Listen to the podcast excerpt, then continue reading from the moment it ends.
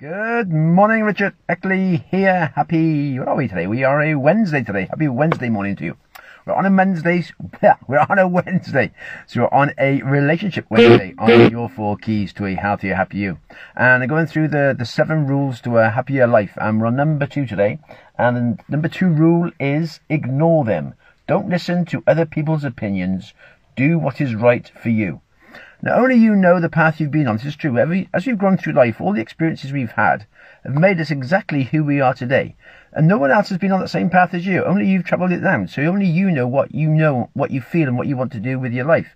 So don't listen to other people's opinions saying, oh, you should try this or you should try that. They haven't lived the life you've lived. So they don't know what experiences you've had and what you want to do with your life. On a similar path as well, don't actually compare yourself to other people.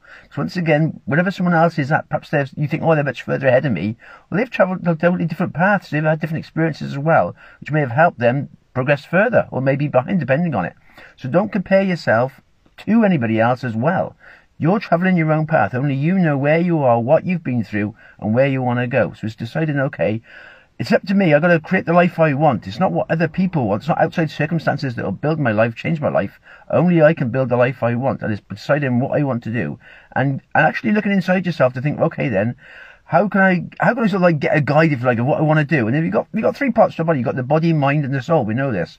Uh, your body is the physical part, your mind is the intellectual part, and your soul is the spiritual part. And if you actually think, okay, if I can sort of like look inside inside myself, get some guidance. If you go into the spiritual side of it, no one can pinpoint where the spiritual part is. But we know if you do something for spiritual, spiritual is more about sort of love. It's more, it's more of a pure thing. It's okay, yeah, it's something, it's always something good. If you sort of follow your spirit, it's usually something good that you want to do for yourself or for someone else. It's don't get negativity in that part of it. That's usually the intellect, the mind going to the negative side.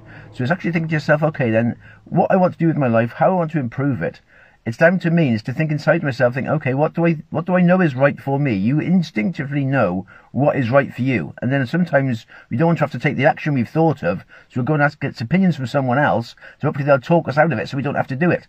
But when you know internally what you should be doing, it's then taking the, having the courage to think, okay, I'm going to move forward on a day-to-day basis to doing what it is I need to be doing to improve my life and getting the life the way I want to live it. If you're happy with things are going, that's great.